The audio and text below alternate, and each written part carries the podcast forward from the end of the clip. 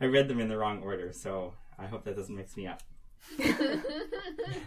Jonathan just launches right into all of his notes about Witch Boy.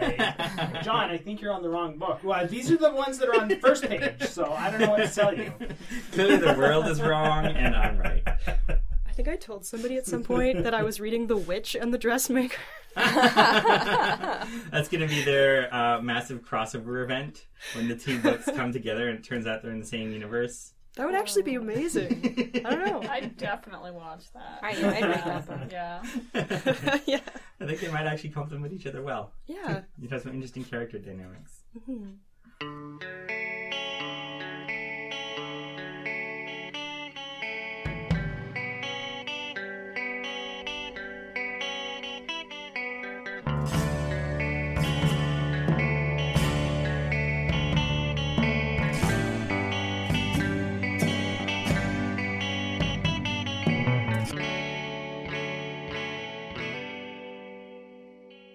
So, welcome to the Trade Waiters. What's today's episode? Does anyone know? Today we will be reading The Prince and the Dressmaker by Jen Wang. Okay. Uh, just so happens I have a copy right here, so that works out well. It's a lovely looking book. I, I downloaded mine to my phone. We can talk about that later. Perhaps I can. Do we start with character stuff? or- Yes. Yeah, character building question. Okay, let's start with a character building question. The character building question today is Have you ever had a garment custom made for you? Ooh. Ooh. Um, I'm Jonathan, and uh, when I was a kid, my mom made a lot of my clothes. So I guess the answer is yes. Yeah. Um, I recently discovered the joys of getting pants hemmed, uh, so I can actually have them the right size. I'm so proud of you. I'm 40 years old, everybody. um, so I that maybe that counts, but I, yeah, that's it. If we made it ourselves, does it count? Spirit of the question is having it someone make it for you. But if you don't have an option for that, making it yourself also counts. In that case, I'll go with probably a pretty classic scenario. I had my prom dress altered for myself.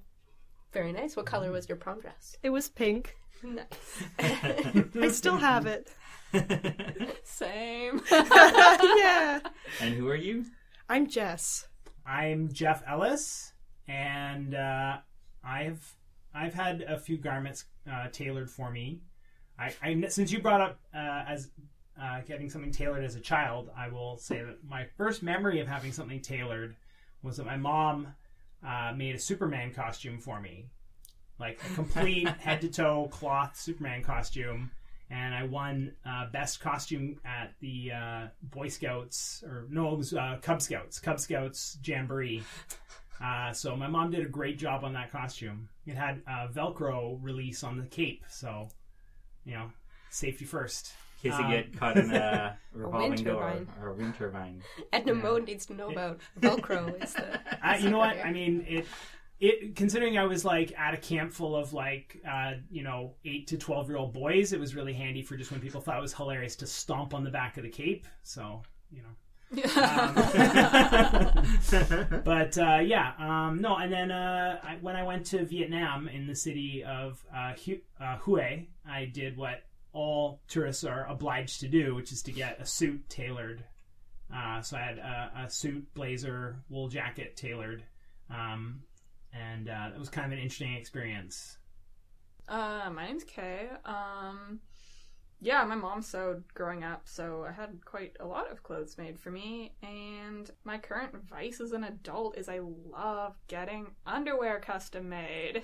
It's such a treat. that's so interesting. Who do you go to for that?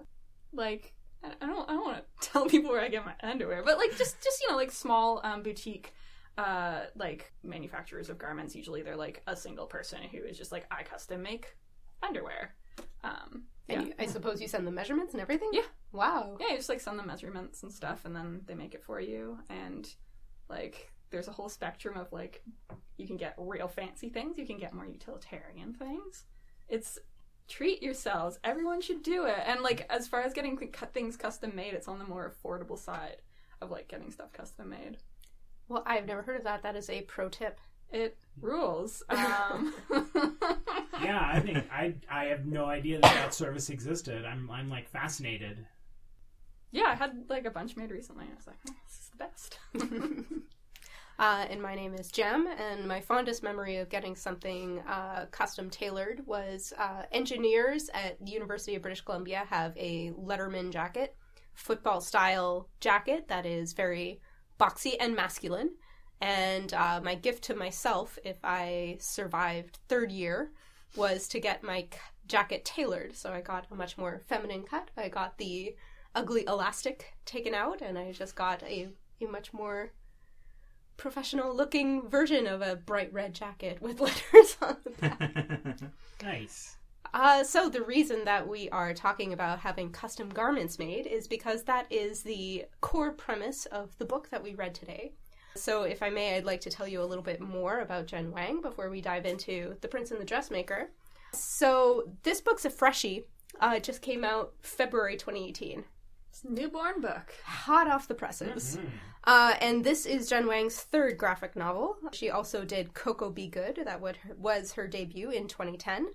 In 2014, uh, she came out with In Real Life, which was written by uh, notable author Cory Doctorow. And The Prince and the Dressmaker is a return to solo work. I believe she wrote this as well. And uh, it was published by First Second.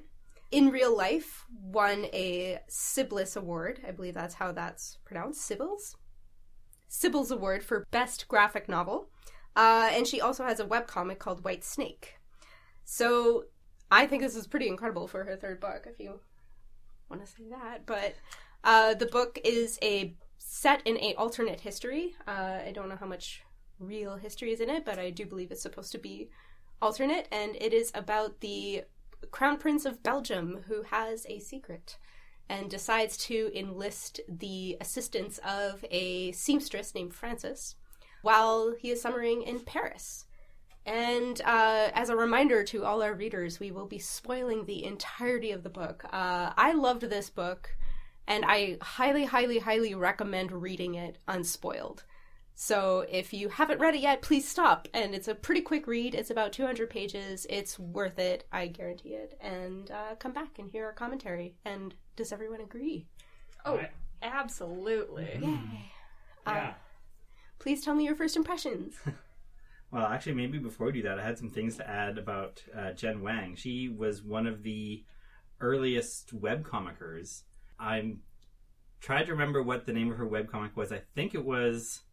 No, I can't remember the name of it because it's disappeared from the internet. I looked for it some years later, uh, like on her website, and it wasn't there. I think because she didn't want anyone to see her early work. But it was a uh, comic inspired by the Chinese legend of the um, the rat who doesn't make it into the Chinese zodiac, but like not really about the animals, and that's all I can remember about it. But it was one of the first webcomics that I read, um, and so I think that probably contributes to the the quality of her work now that she's been making comics for even since before those uh, the three books that are currently on her list. Yeah, I was going to say like that's a pretty. Uh, I was struck when I was doing the research, like, and these were the only things that were listed on her website and on the Wikipedia, and that seemed light. I'm like, surely she's in animation or something like this, because the the quality of the work is very very high. And she was a, a flight contributor. Yes, flight one and two. Okay. Oh, okay. Because I, her name sounded really familiar, but in her bio, I was I I hadn't read any of those books, and now that makes sense. I probably read her name in Flight. That's probably where I've seen that name before. Yeah, she's definitely been around for a long time. Mm-hmm. Like I, I, I've, I, re- the name recognition is definitely there for me. Uh, I think I, I did hear a lot about Koko Be Good when it originally came out, but I didn't end up reading it. I did read In Real Life, and that was really good. Oh, I That's a book that that I've one up. often thought about as like maybe that's for trade waiters, but I guess now I'll have to wait because we're already doing a Jen Wang book. Uh, anyways, I really like this book. It was a lot of fun. It's the the cartooning is excellent. There were a lot of sort of character twists that I weren't expecting that we can talk about as we talk about the plot, and it's like we can talk about the the history side of it too, but that's obviously a big draw for me. I'm not sure how alternate the alternate history is. I haven't done any research, but it's a time period I don't know a whole, lot about. But everything in it seems very authentic and very real. So if there are things that have changed from real history, I don't know what they are. Mm-hmm. Some, something I actually liked about this a lot is just that it felt like a classic fairy tale or fable, but in the final analysis, it pretty much could just have happened and actually could have been a part of history. Like there are no fantastical elements. It just sort of has a bit of a whimsical feel in its presentation, but like all the countries are real, like all the sort of like occupations and the structure of the society feels very authentic. So I don't know. I enjoyed how it sort of felt fantas- like fantastical, but also was still very very grounded.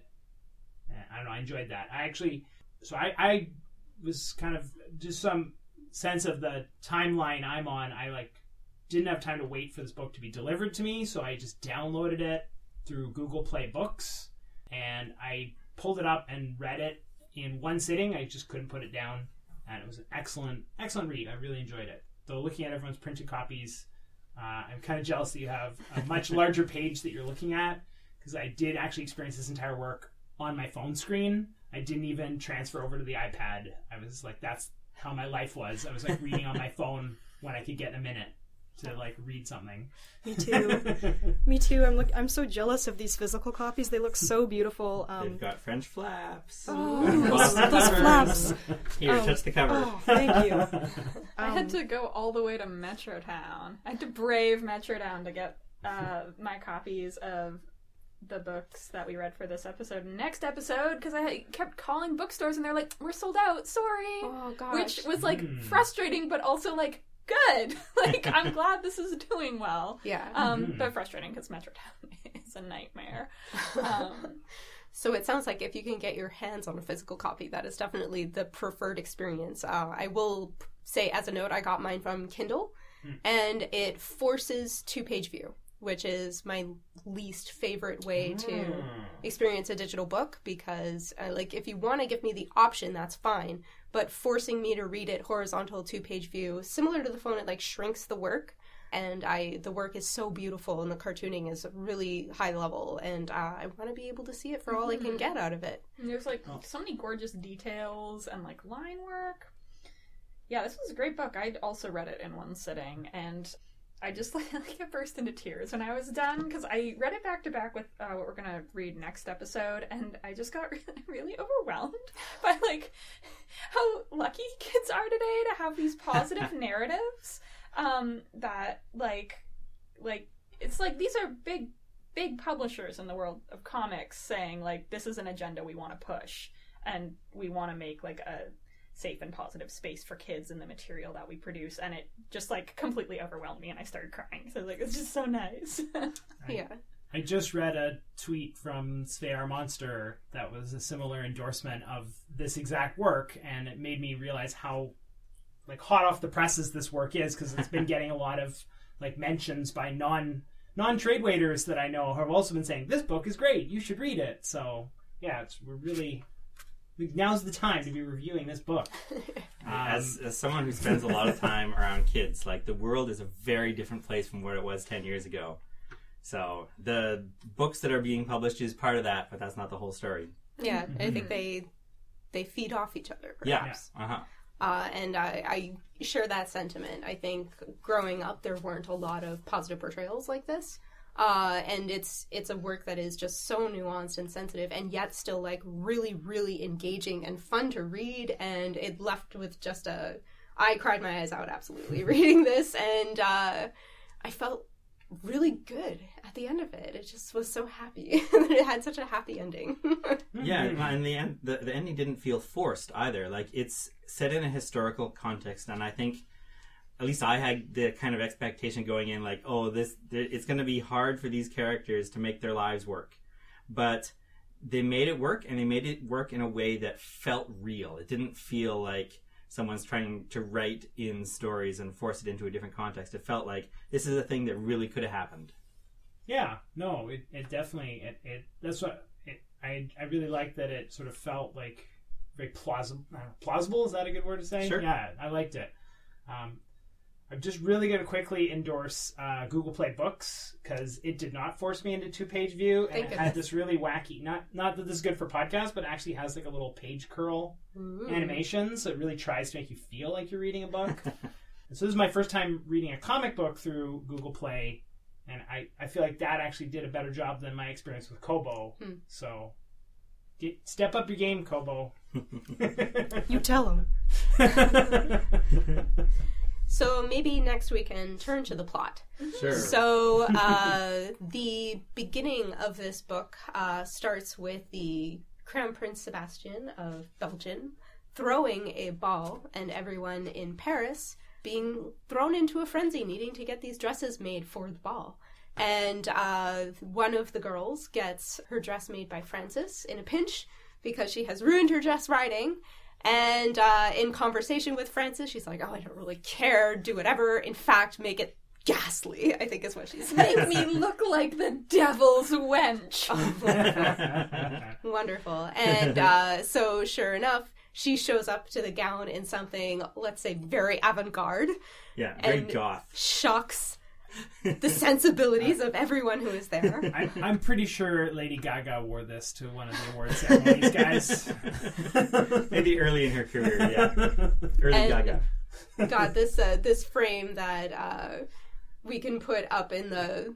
I, I sent you a screen cap Okay. of it of the the character like just shoving cake into her mouth. Like it's probably one of my favorite frames in the book. And God, yeah, it's like just speaking again to this the sense of cartooning. Like the characters in this are so expressive, and the line quality is just really clean and nice. And uh, There's this like fluidity yeah, to it. Like I fell in love with the way that she like renders hair Mm. throughout this and like the way that the hair flows and the gowns like billow and drape. It's really really just lovely to look at. yeah.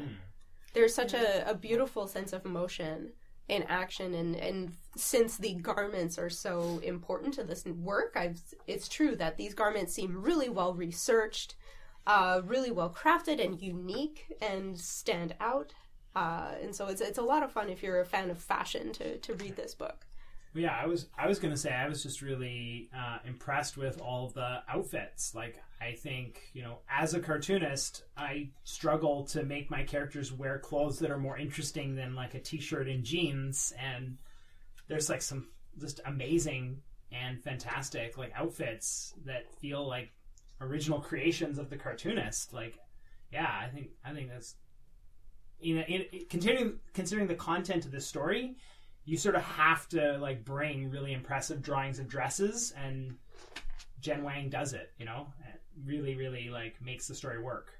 Yeah. Yeah. I agree with all of that. Um, with the fabric and the clothing and the way she draws hair. What really stood out for me was the way she draws faces, um, eyes, noses.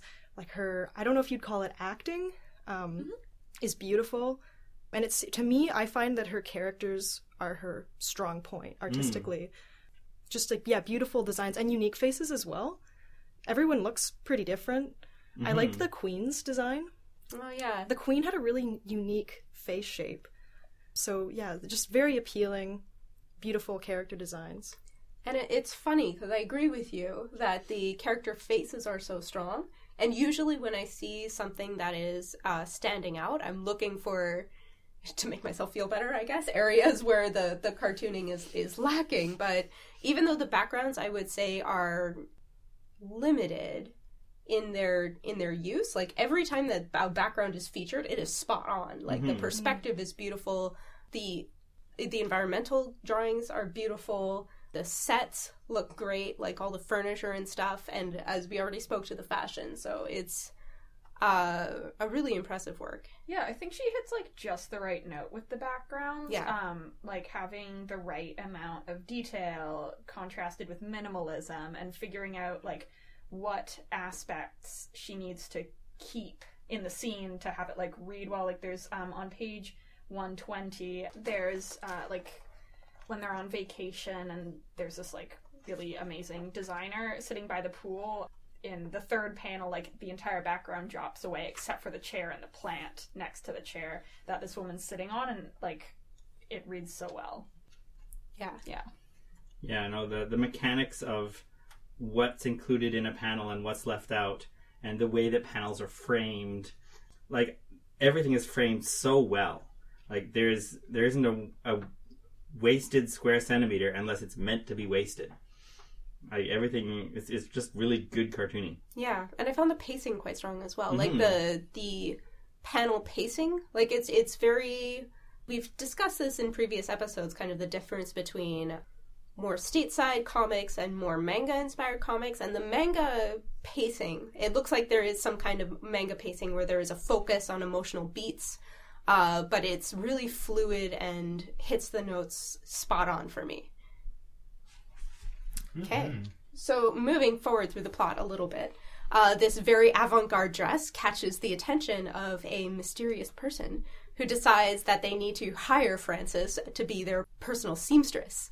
Uh, and Frances, who has been kind of, you know, she has very bold ambitions as a designer and has been somewhat squirreled away in a uh, small shop, takes the offer immediately, despite it being very mysterious and unknown, uh, and goes to meet this new client who at first does not reveal themselves but tells them a little bit about the types of garments that they want to make and are revealed to at least be an aristocrat until accidentally it is revealed that they are the crown prince himself.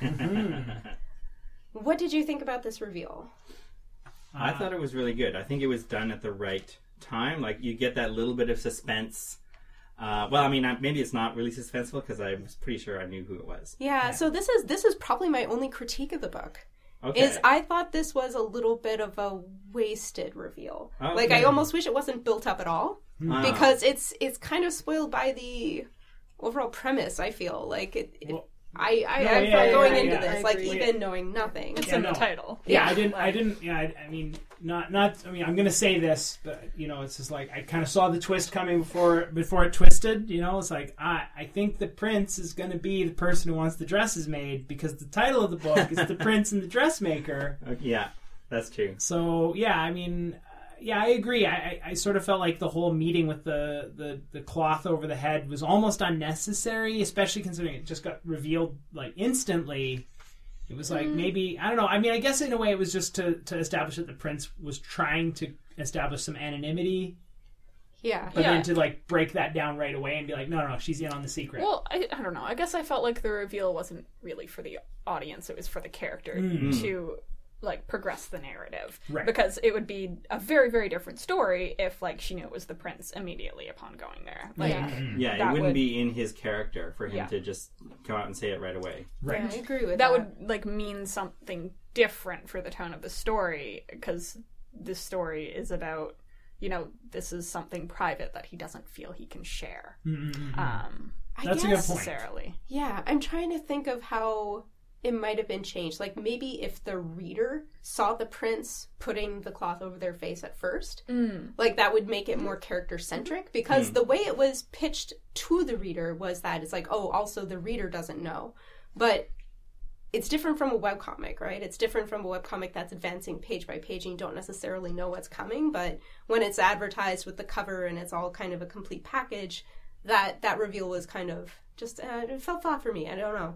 It, hmm. it did for me too, but I think for me that I was really enjoying the tension of that scene because we because of the title of the book and the cover, we basically know it's the prince, but there's this tension because you know um, Frances is going in and she's sort of faced with this secret, and I almost wanted that scene to last maybe a couple days or for a few hmm. encounters. Hmm. It's like when is the reveal going to happen? Oh. Um, because it was very quick. I think it was only a couple pages. And I really just liked that tension. What would that like? There's a special um, word for it when the audience knows but the characters don't, and the tension from the scene arises from that. Yeah. So I liked that scene, but it did feel a little quick, maybe. I think that was maybe like I think that was my issue. Is it just sort of it it set something up and then immediately popped the bubble like right away, and I thought either you know show the reader and then that's set up for different reasons, or like like as you say, drag it out and like actually make that like a maybe there's like two dresses in and she still doesn't know who she's even making these dresses for. You know, Mm-hmm. uh, maybe that could yeah add to that tension. Um, I don't know. I, it, But- it felt like it happened at the right time for me, at Hmm. least, where I think I got as much out of that tension as I Hmm. would expect to. Right. Uh, despite that, like I thought the prince's enthusiasm about dresses and fashion in general was really infectious, right? And it was so exciting to see him have an opportunity now to meet someone he could share this passion with, and who will enable him to really realize, uh, let's say, his potential. yeah i just i also like that um i don't know the even this this whole story kind of went in une- unexpected directions for me like you know uh i wasn't really expecting the developments between uh, frances and the prince and like i was actually really pleased with how it all sort of came together at the end to that really like satisfying ending. And even like the character of the um, owner of the basically like the fir- world's first department store uh, i felt like he was originally being set up as a lot more of a, a nemesis and he ultimately like wasn't really like you know like he was a little bit of a fly in the ointment at times but like not really like it wasn't as big a foil as i originally imagined so like yeah no i just i like that this book kind of defied a lot of my expectations as i read it Yeah, no, it's definitely like when that initial reveal was a little bit of a letdown, I was kind of expecting not to be surprised by this book anymore, but I was definitely surprised two or three times. And I thought that was really pleasing.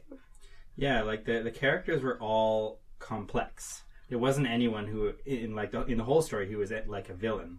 Like even the king, like he's introduced as being sort of a traditional like trope father character who's trying to keep the the young lovers apart and he's standing in their way. But that's his character is more complicated than that. There's a scene where uh, he's had like a heart attack or something and he's laying in his bed and he, like takes his son talks to his son and says like really builds him up and saying no you i trust you to take over this kingdom. Uh, i don't always get that across but like really you are the right person for this job. And, and i like i believe in you and i trust you and all that kind of stuff. And that really changes the character. Like i think it makes him much more complicated and makes the ending of the story make a lot more sense where he like all this sort of comes around and he comes to terms with who his son is. Yeah, I would say that you're right in that there isn't really a primary villain. Like the main tension of the book is between Sebastian's identity and Sebastian's responsibility. Mm, I think that's what comes up mo- more and more is that the reason that he doesn't want to be seen as uh, Lady Crystallia, which is his alter ego when dressed up, is because of how that reflects on his responsibility as the Crown Prince of Belgium. hmm Yeah, yeah, no, and I, I think that um, like I really liked how the relationship between Frances and Sebastian becomes strained when Sebastian starts to panic about if Frances comes into notoriety, they're going to realize Frances is the designer of Lady Crystallia's dresses, and because she works so closely with the prince, like that makes a connection, and then he could be found out, and so he sort of sabotages her career to sort of protect himself and you know and that creates this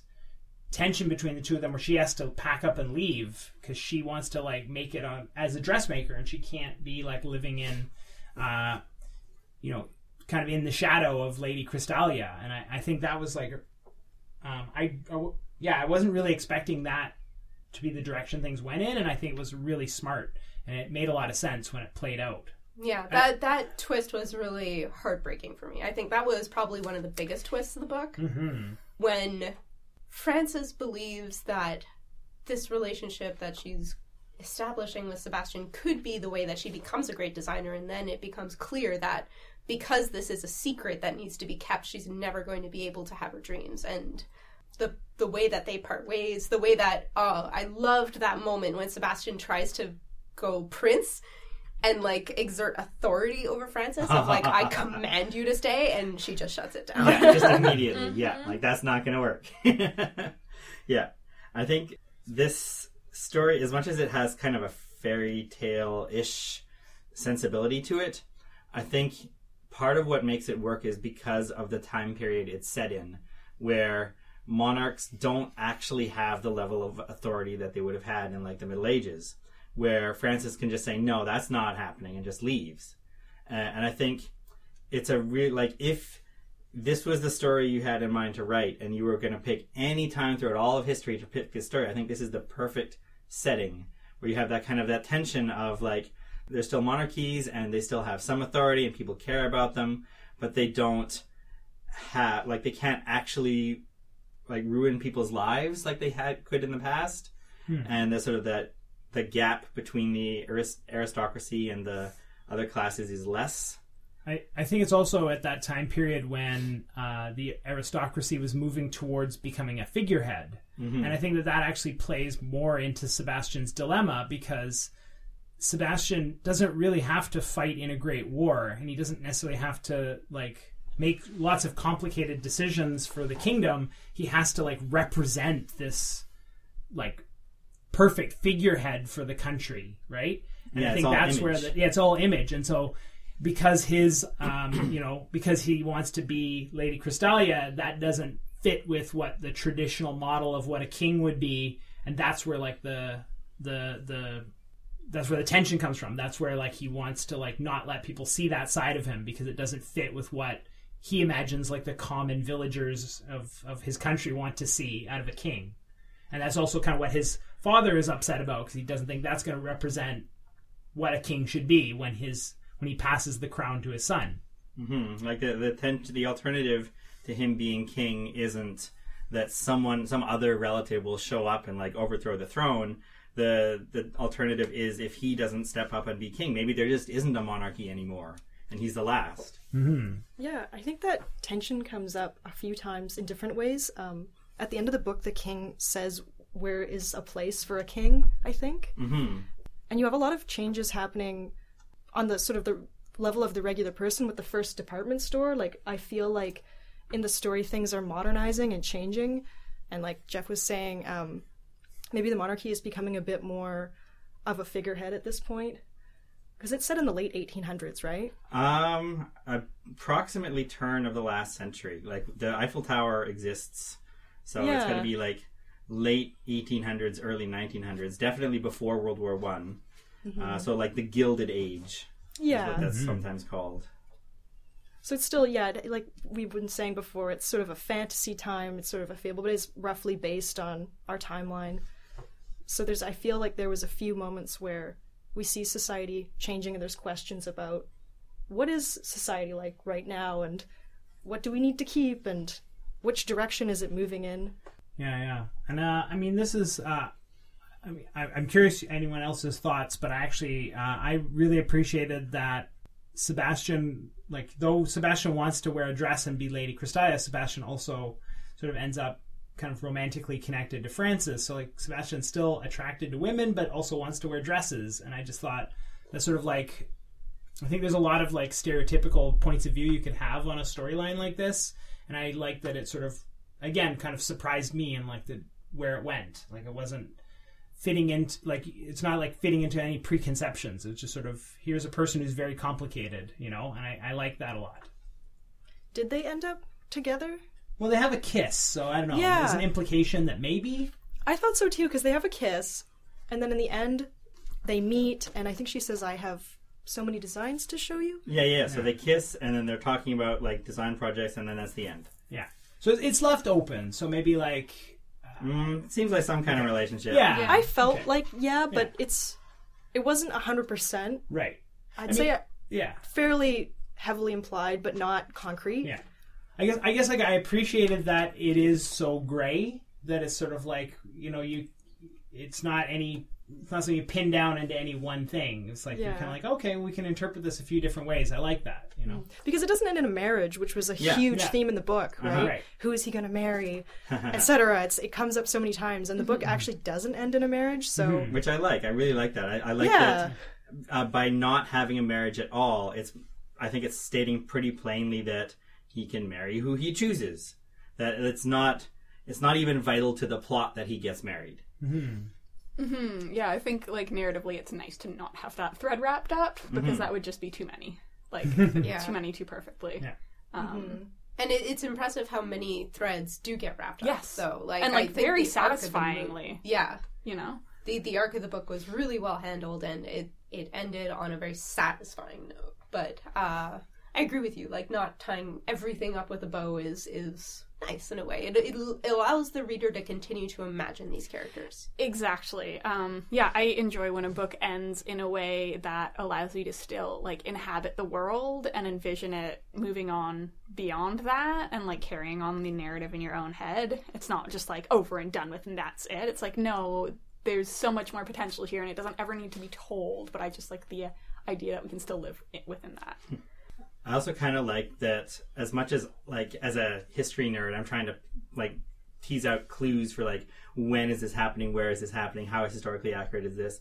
Uh, I think it was a wise choice to not be too specific about the the date because World War One is on its way, and I don't want to have to think about where these characters are in 10, 20 years.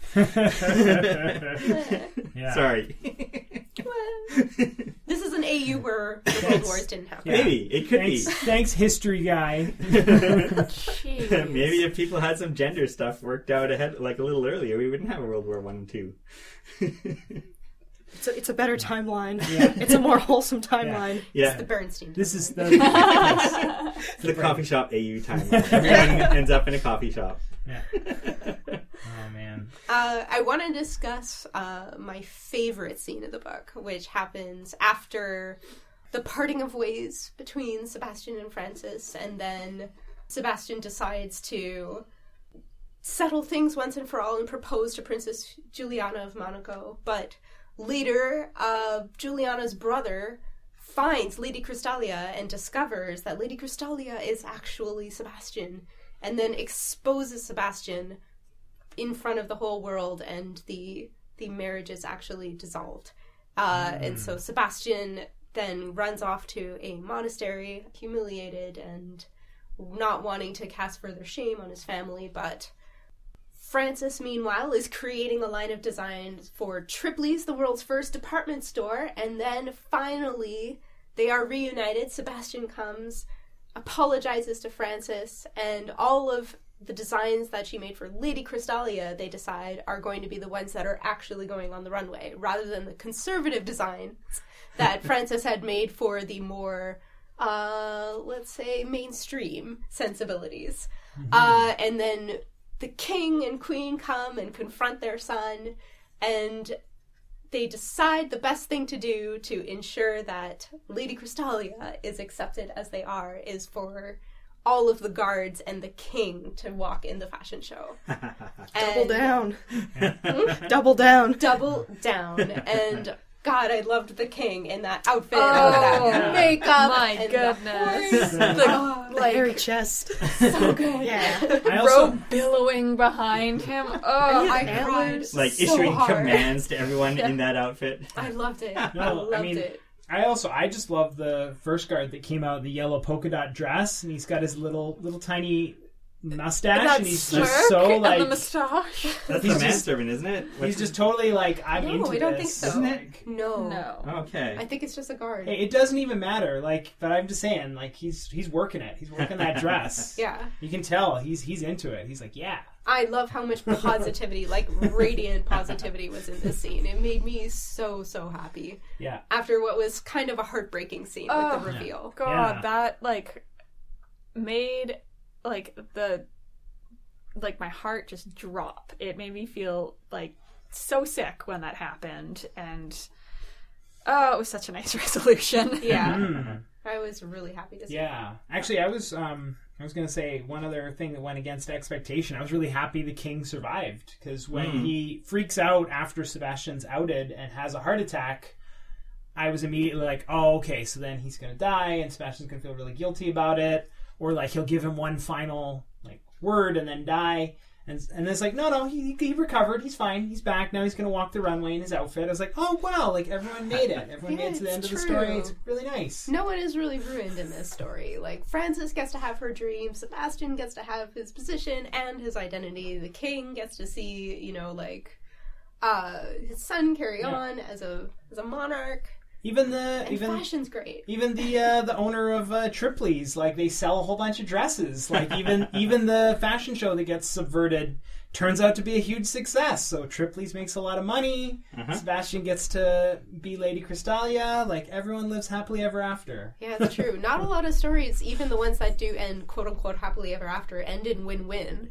Yeah. So this is really, Uh-huh. really nice from that perspective. Uh-huh. Well, I mean, I mean, this is where again, like I was originally expecting the the owner of Tripley's to sort of have a turn, like have a heel turn, uh, but really, like the only person who really ends up being the bad guy is is uh, the brother.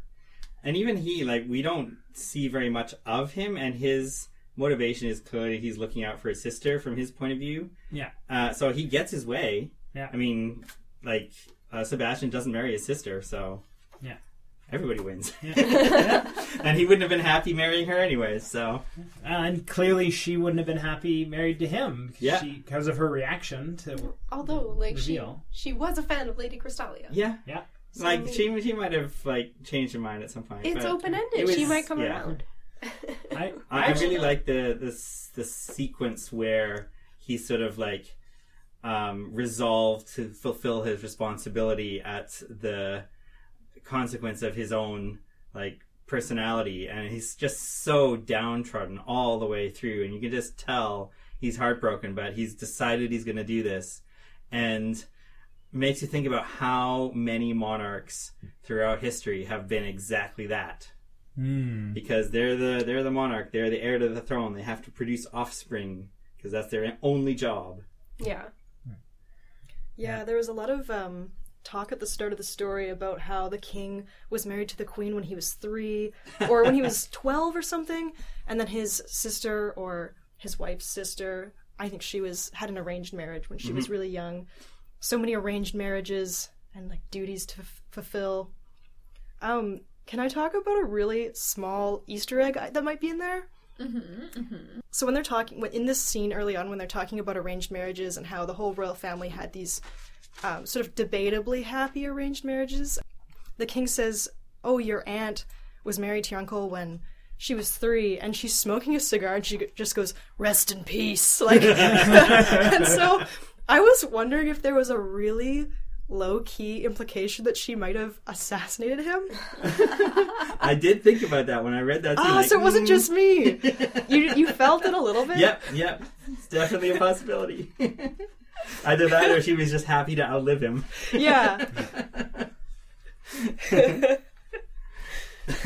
Do we want to have final thoughts on this book? Do we want to talk any more about the art? Well, actually, I was well. That was going to be part of my final thought. Um, I uh, I've recently in my own cartooning been kind of like uh, debating the merits of of my decision to switch to all digital process and uh, looking at the process notes in the back of this book.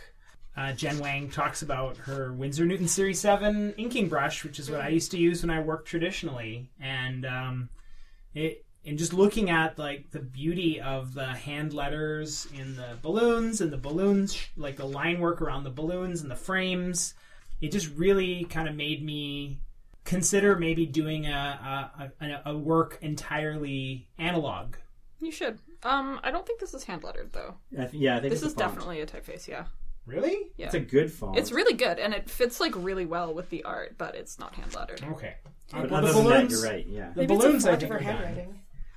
It could be a font of her handwriting. Mm.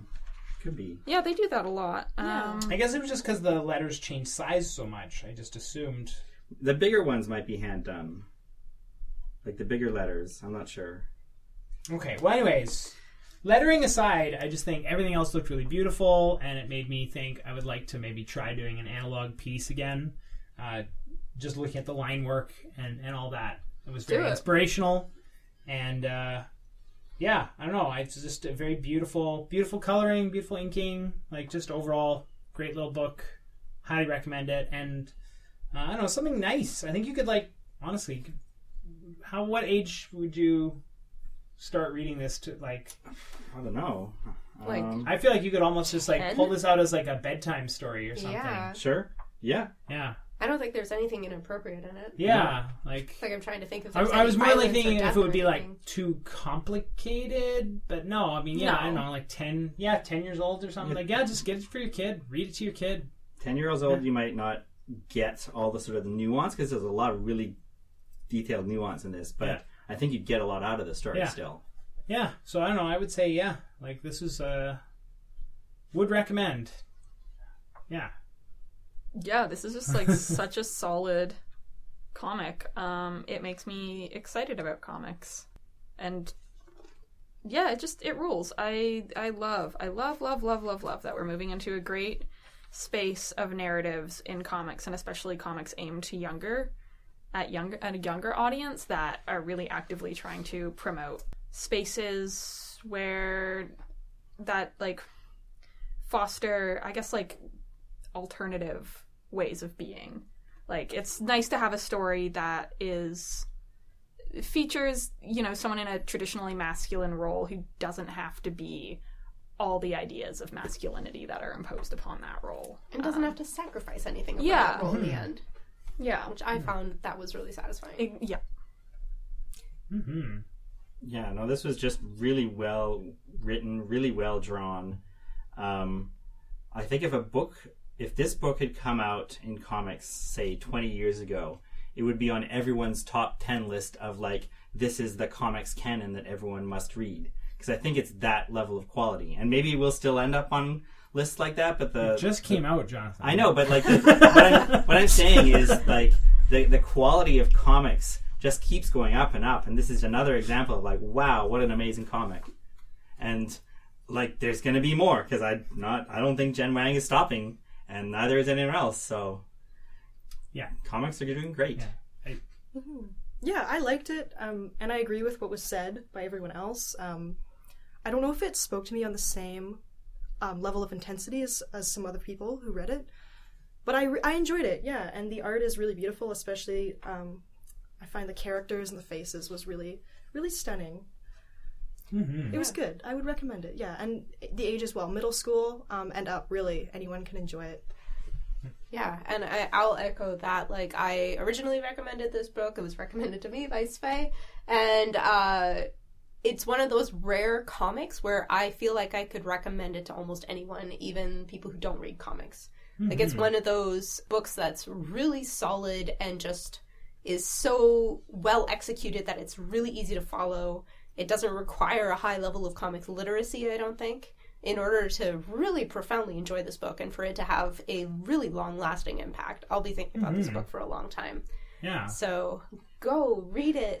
Mhm. what are you waiting for read it Buy five Um, for all I your s- friends. I saw on Twitter recently that it has been optioned for a movie. yeah I really hope they don't ruin it. it's so good. Don't worry, they will. Ah, Don't mess Hollywood is bad. Comics are good. Yeah. up. Comics are perfect. It's already achieved its pinnacle form. yes Okay. I'm Jonathan. You can find my work at phobos-comic.com. Uh, and I am going to shout out the new Nancy comic strip, Oh, yeah. which, if you've been, uh, the, the internet is a buzz about Nancy because it's recently switched to a new cartoonist. Like, it's all self evidently a new cartoonist, and it's signed by uh, Olivia James, although. Uh, I'm not sure what they're basing this on, but Twitter has, seems to think that this is a pseudonym for someone. I don't know. Uh, whether it is or not, it's like so much better than it was before. I would never have read a Nancy strip before like a month ago, and now I'm checking back like a couple times a week to get caught up. it's good. Nancy, who knew? My name is Jess, and um, you can read my webcomic Liquid Shell at liquidshell.tumblr.com. And I'm going to recommend um, a book called Set to Sea by Drew Weing. And it's just this, yeah, it's this tiny, beautiful comic that is an interesting format. It has one panel per page, and it's this really surprising story about this really rough, big guy in the 1800s who wants to be a poet. And um, he gets kidnapped and uh, becomes a pirate and goes on this whole adventure. And it's just this, like, yeah, beautiful short comic that I recommend people check out. Uh, my name is Jam. Uh, I have a new short story called It's Okay to Sploot, and you can find it at angelamelick.tumblr.com. And my shout out is for another freshie, another book that just came out. It's called Super Late Bloomer by Julia Kaye, and it's autobiocomics about a woman who is transitioning into being a woman. And uh, she will be at VanCaf. Yeah, I was I want everyone to meet her. So uh, please, if you're a Vancouver local and you're going to VanCaf, support Super Late Bloomer. So I'm uh, Jeff Ellis. You can find my work at jeffreyellis.ca. Uh, right now, I've been posting uh, pages from a travel comic about my trip along the uh, East Coast in September.